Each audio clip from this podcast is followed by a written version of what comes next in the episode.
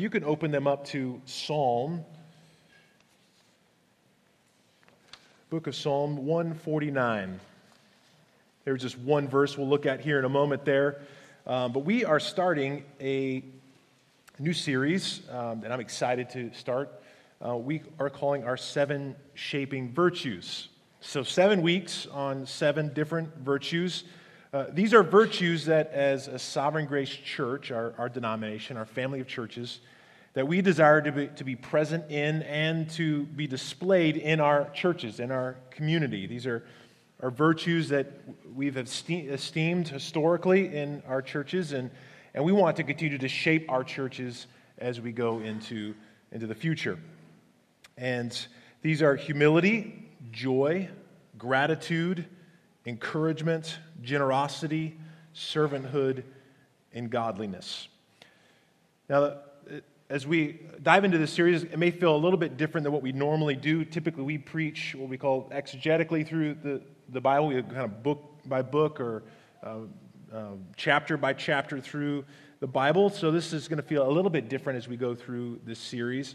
But I want to begin this series by just doing a little setup kind of on the what and the why before we jump into our first virtue.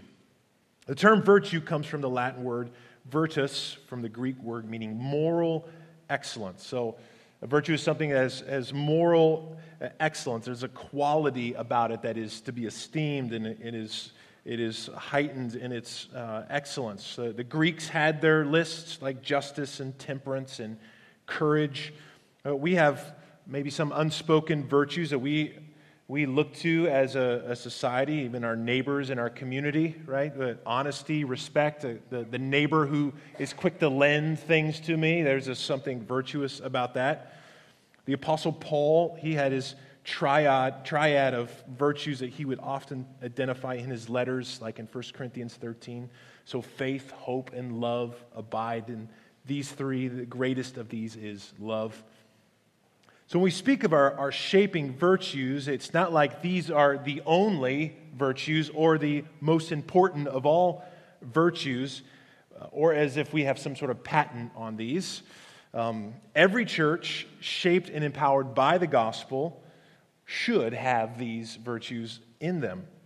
Gospel truths that shape a gospel culture within body of believers and in their churches. So these are, are fruits of the gospel in the life of God's people.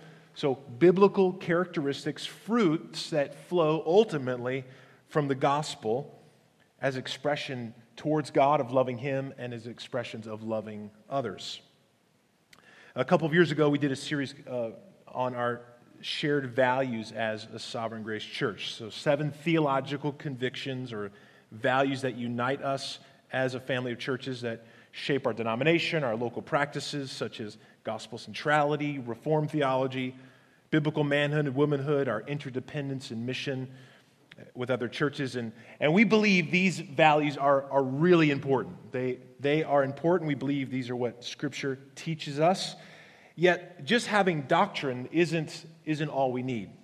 The doctrine, these beliefs, must shape the way we live, who, who we are, our, our community, our, our culture, our lives, how we relate to one another, how we relate to the world. So, so values and virtues are needed. I appreciate the, this observation from a, a longtime pastor in Sovereign Grace uh, churches. His name is Mickey Connolly. He wrote this Values without virtues will be cold and ultimately unattractive, neither glorifying God nor adorning the gospel. Virtues without values will be shallow because they are untethered to gospel truths. So we want values to keep us tethered to Scripture, to Christ and His Word, and those values then shape and adorn and beautify those precious truths that we believe in. So they beautify our serving, they beautify our encouraging, they empower and beautify our gratitude and our generosity and godliness and our joy Uh, a friend, a couple friends of mine recently went, they went to Augusta National Golf Club for the Masters tournament. If you know golf, follow golf, this is like one of the, the apexes of the experience of a golf, a, a golf tournament. They described this amazing experience of walking around the golf courses impeccable care for the greens, the, the landscaping, the sidewalks, the way the staff interacted with the, what they called the patrons. Everyone was a patron. And the friend said it was like the Disneyland of golf courses. And this, he said that because his experience was a feeling like I, I've been there before. The qualities, the priorities that Disneyland places in the value of excellence of this magical, otherworldly experience was transferred onto this, this golf course.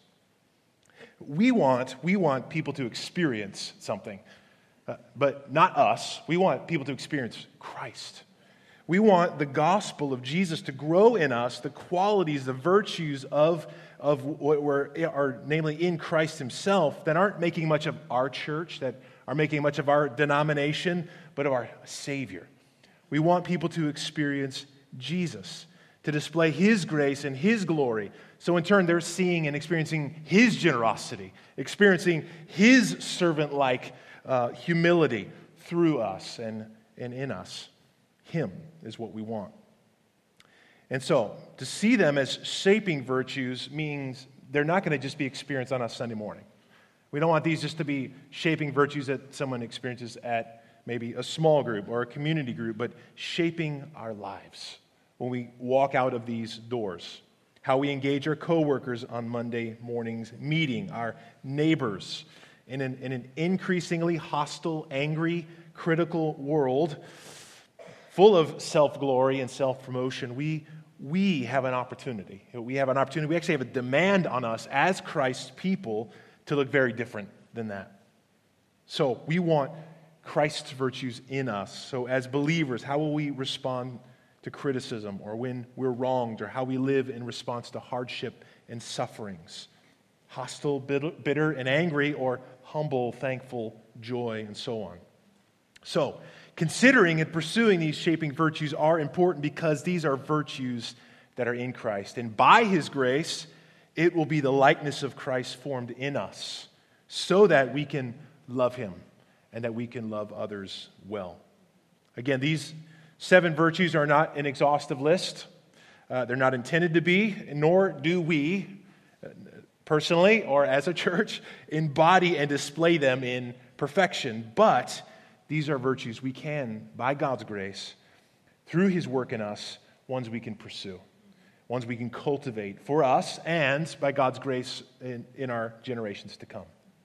Humility, gratitude, joy, encouragement, servanthood, generosity, and godliness. Psalm 149 4 says this For the Lord takes pleasure in his people, he adorns the humble with salvation. We're going to consider the virtue of, of humility this morning. And so let's pray. Let's ask the Lord to be with us. Lord, as we, as we consider these virtues in this, this morning and in this coming series,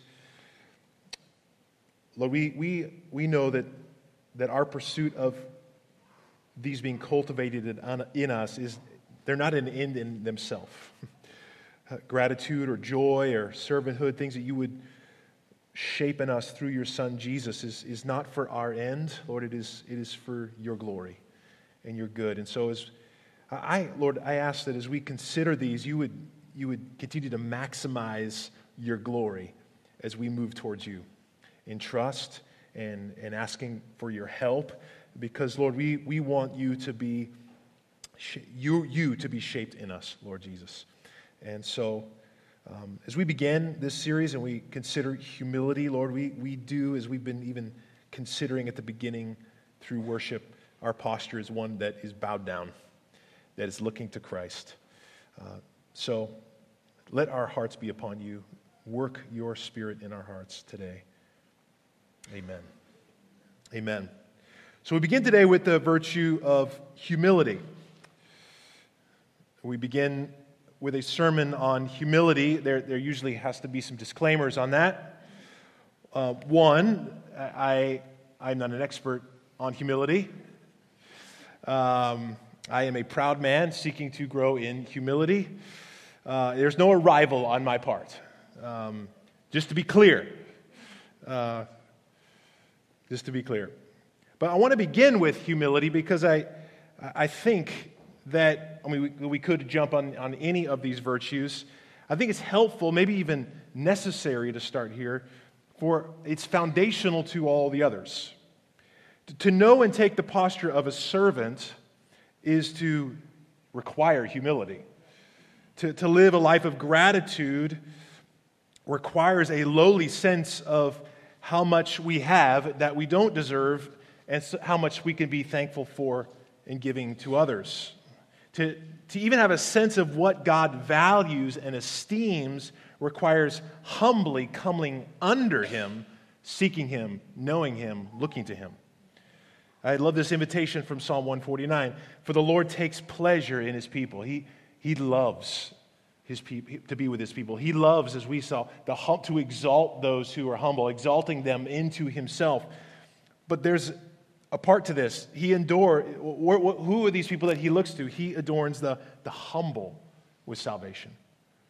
He adorns the humble with salvation. Our very ability to experience salvation rests on the experience and posture of humility in our life.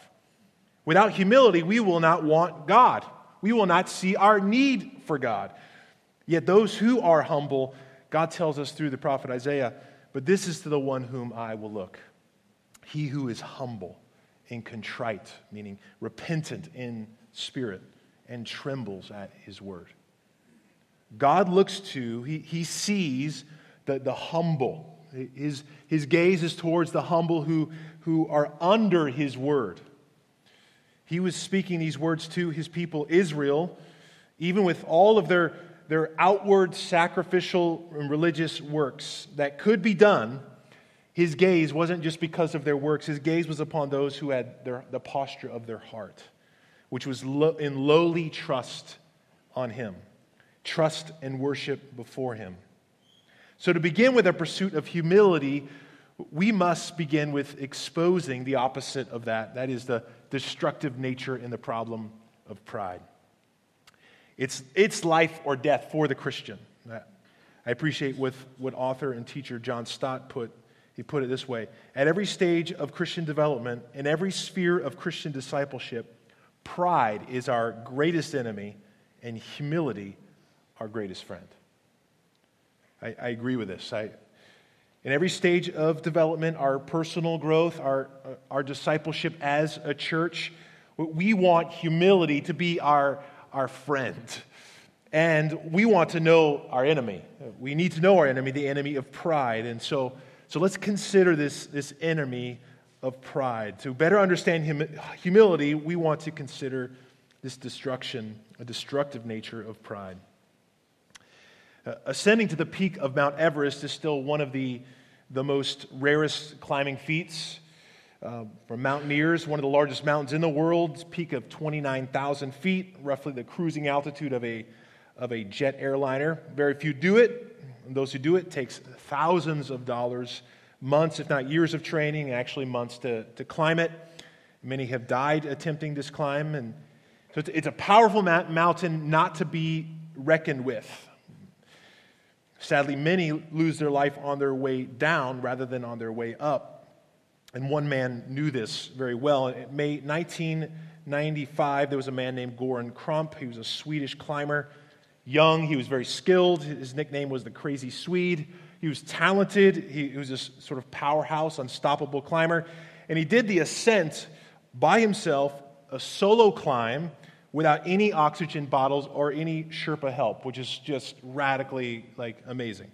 And yet, about 100 meters from the top, he was only about 100 meters from the top, he turned around. The, the snow became too deep. He realized it was too late.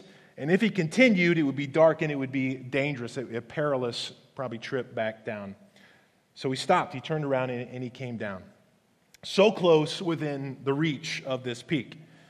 He knew the power of the mountain and he knew his human limitation, his human weakness in relationship to the glory and the power of this mountain.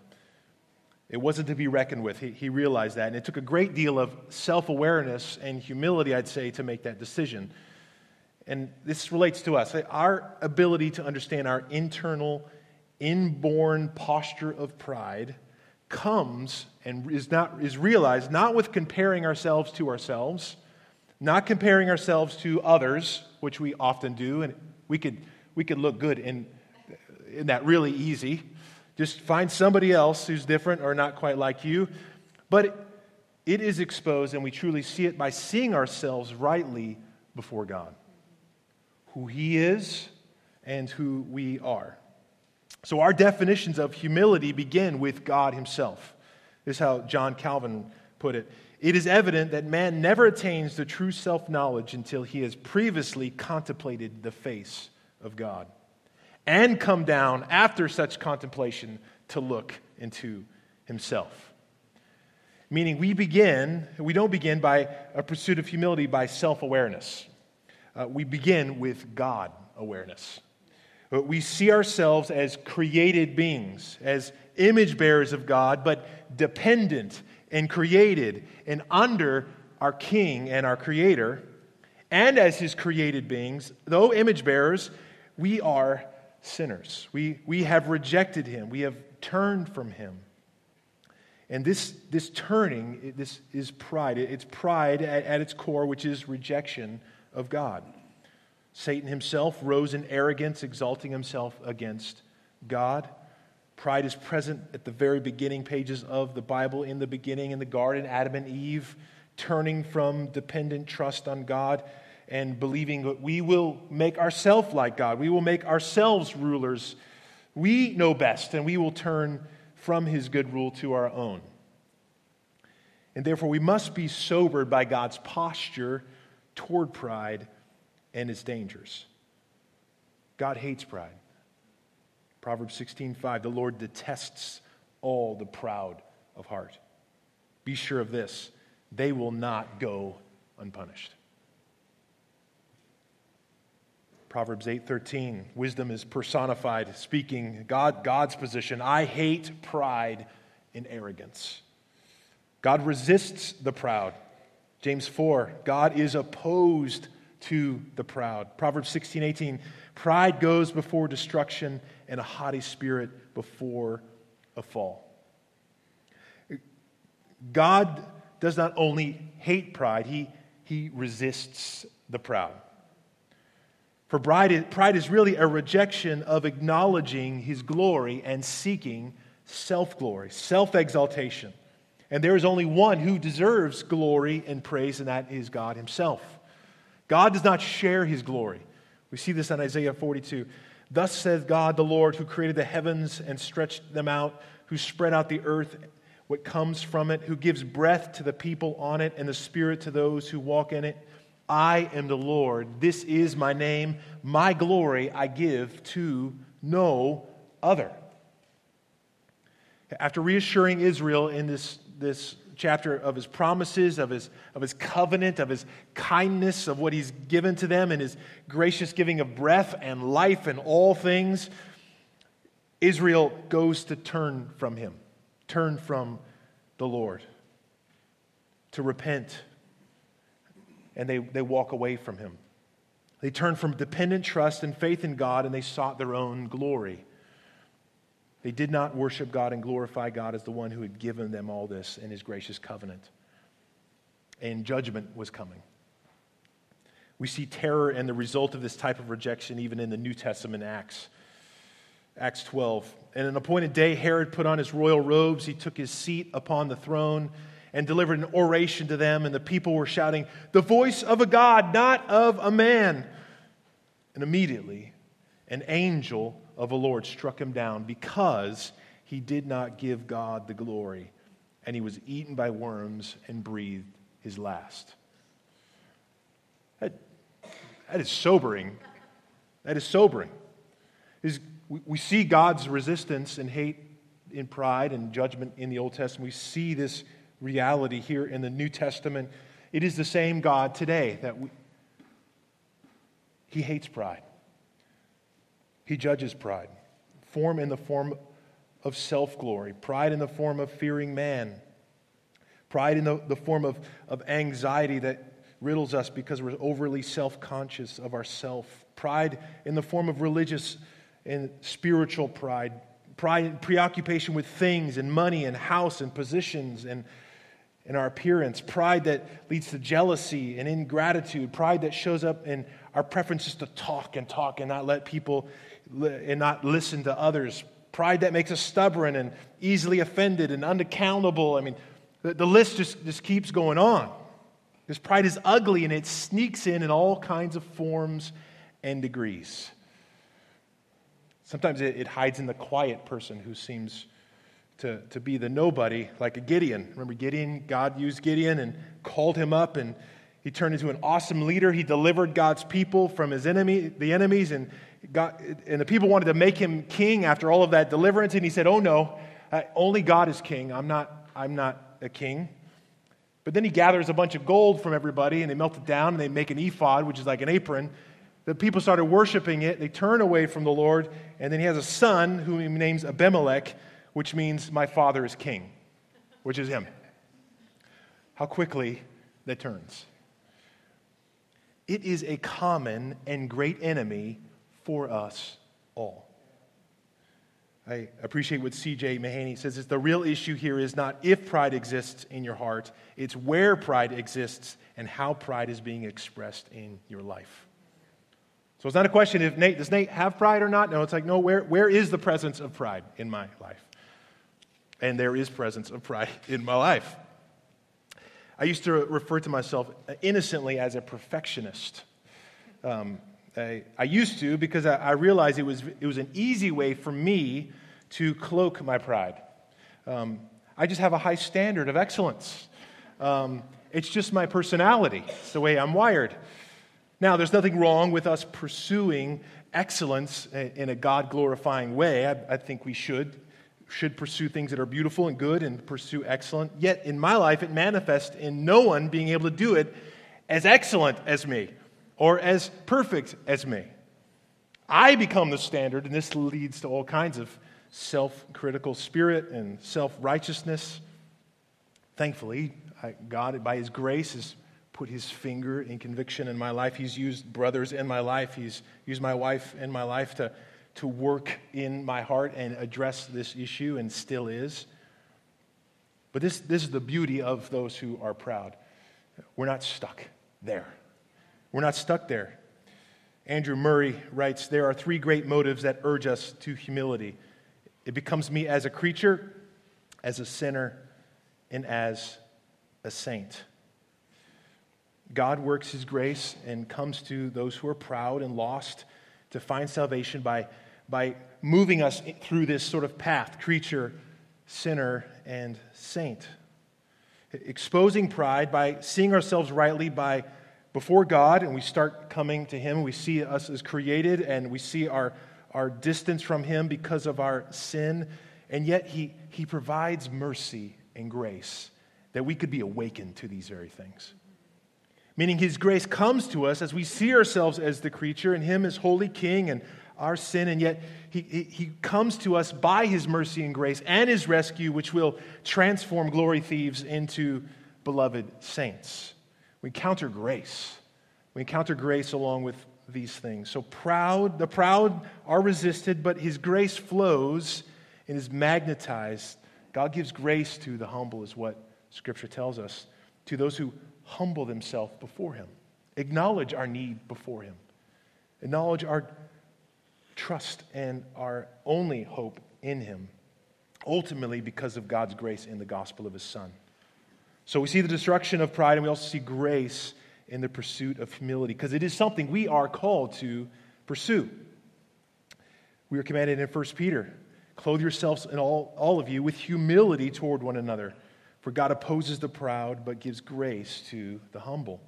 In many other places, I therefore urge you to walk a manner worthy of the calling to which you've been called with all humility. Put on then, as God's chosen ones, humility. Humble yourselves before the Lord. Humility is commanded and possible by us encountering God and what He has done to rescue proud people by His Son Jesus through His mercy and grace.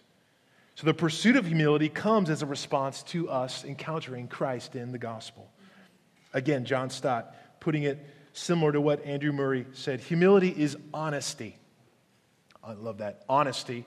Acknowledging the truth about ourselves that as creatures we depend on our Creator's power and as sinners on our Savior's grace. Humility is honesty. It takes honesty. He would go, he would go on to say that pride is really, pride is really hypocrisy because we're denying the reality of who God is and who we are really in response to Him. Humility is honesty. It acknowledges these realities that we are lost, that we're needy, and we're desperately need, in need of hope. We're desperately in need of somebody, a Savior. And this, this helps us be awakened to what true humility looks like. And this is what Jesus taught his disciples. Remember, Jesus teaching about the greatness of the kingdom to his disciples in the Gospels, this sort of upside down of what the world teaches about power and success and going up. And Jesus is teaching, that's actually the opposite. You go down. And remember in Matthew 18, he said, At this time the disciples came to Jesus saying, Who is the greatest in the kingdom of heaven? And calling to him a child, he put him in the midst of them and said, Truly I say to you, unless you turn and become like a child, you will never enter the kingdom of heaven. Whoever humbles himself like this child is the greatest in the kingdom of heaven. This is something we need to see. Humility is not an optional virtue. Right? It's not like we open our closet in the morning and we sort of like, eeny, meeny, miny, mo, which one do we want to take? Note what Jesus says. This is not simply a nice lesson on character building. Jesus says regarding humility if you don't come humbly like a child, you can't even see the kingdom. You can't even come in to the kingdom. To be like a child is, is not a, a perfection in character. Kids are not uh, perfect in character, they can be naughty. But kids, in this particular time, Jesus is drawing attention to their lowly status. They were the most lowly. They were needy beyond comparison. And so to come as a child is to become absolutely dependent.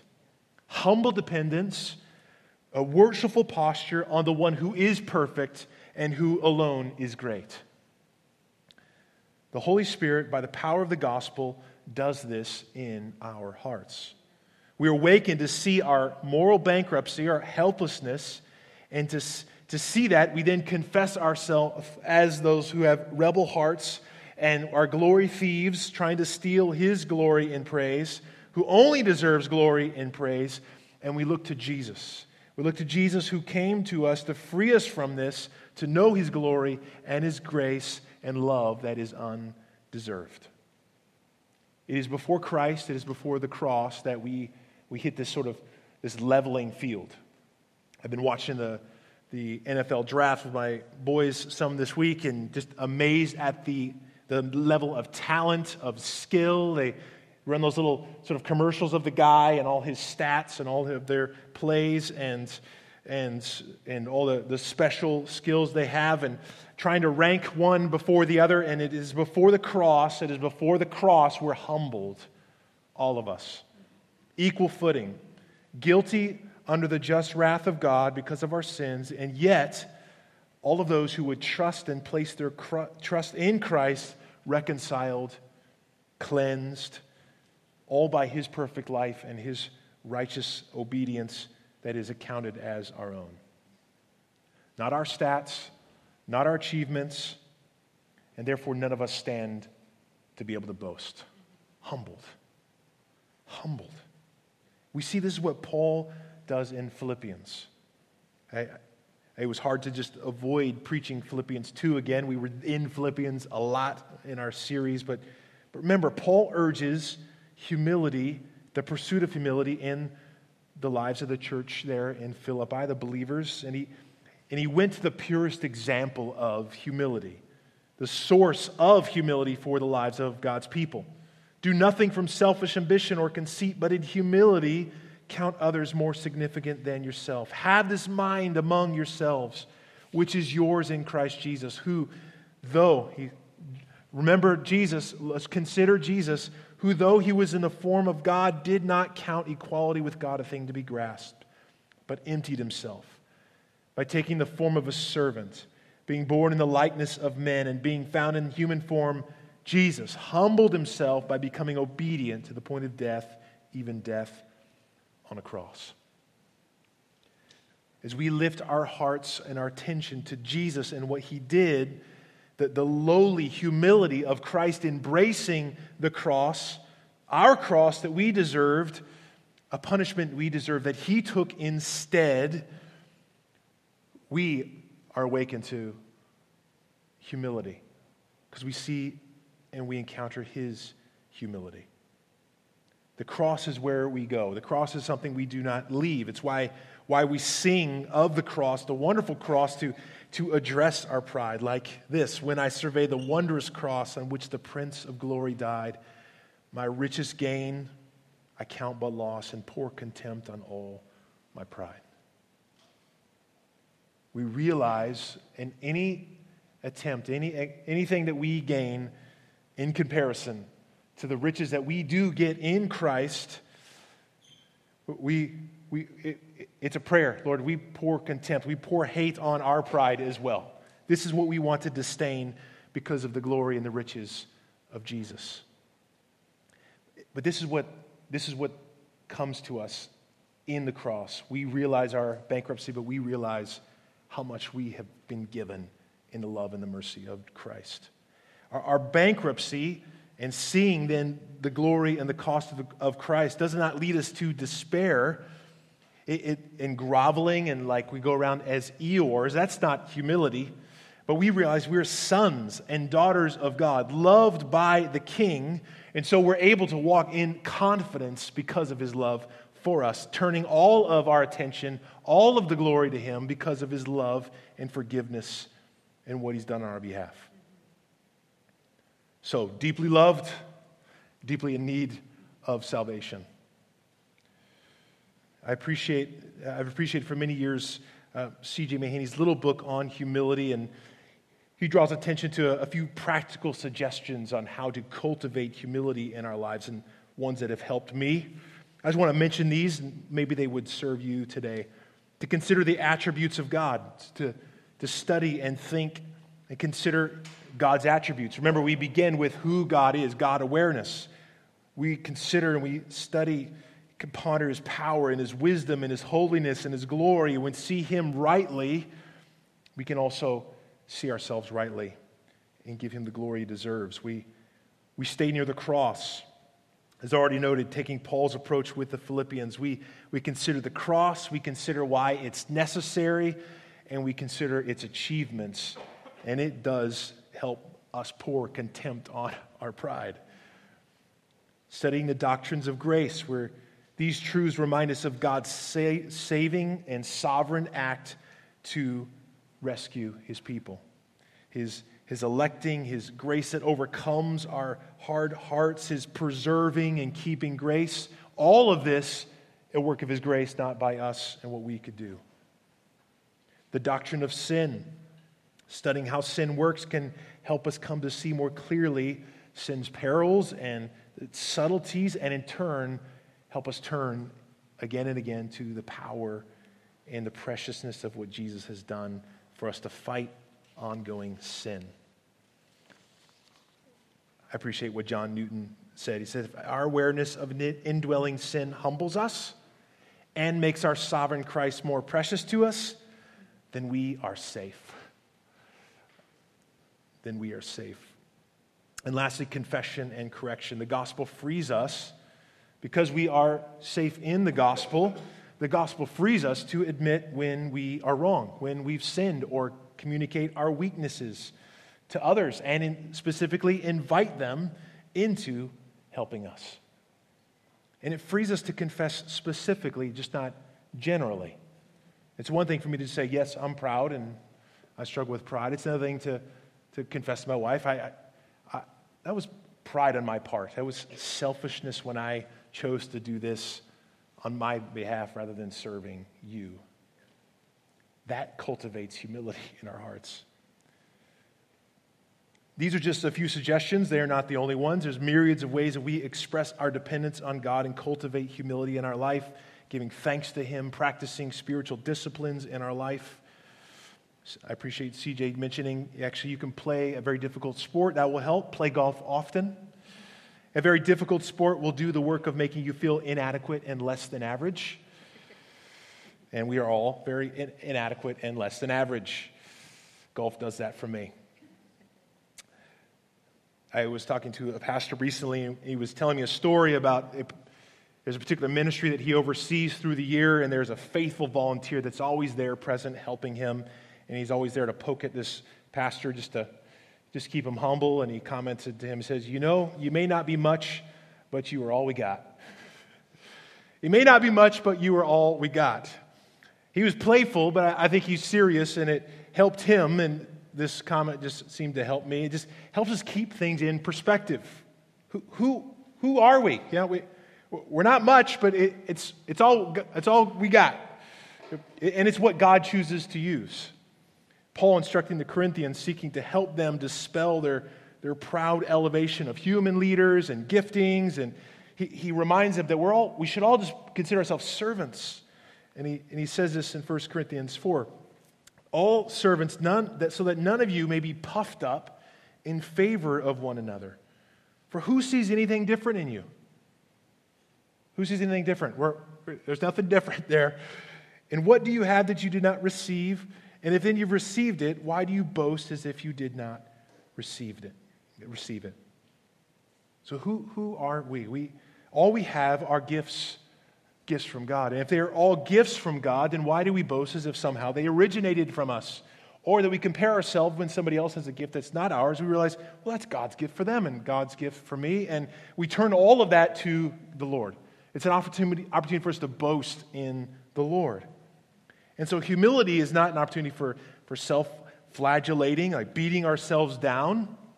Humility, pursuit of humility doesn't mean we do away with being ambitious or, or just simply hiding our gifts. These are all forms of false humility, but we, but we move towards one another. We use our gifts to serve. We are ambitious for God's glory, but we're dependent on Him in it. We're turning all the glory back to Him through it. We stand confident in God's love and His grace for us. And, and in that, we are celebrating His goodness and, and we're, we're turning all the praise back to Him. And then we can move towards one another with humble sacrificial joy. And I, as I was working through this sermon this week, just, I, was, I was reminded of the, the observations again and again that I get to see of the way you eagerly use your gifts to serve one another joyfully and turn the praise back to the Lord. You, you, you encourage me, church, by seeing God's humility in you. As God works the Son's humble heart in us, it does turn us outward rather than inward. I love what Keller kind of frames it in his excellent little book, Freedom. It's a freedom of self forgetfulness. It's what happens. We, we forget ourself and we move outward towards those around us, loving them, serving them. And particularly, it gives us a heart for the lost, the others around us. Humility leads us to a heart for the lost with an empathy as we move towards them as ones who are desperately in need of God's grace and mercy as we are. We are no different than them, save the grace of God that has opened our hearts and eyes to Jesus. He is our only boast.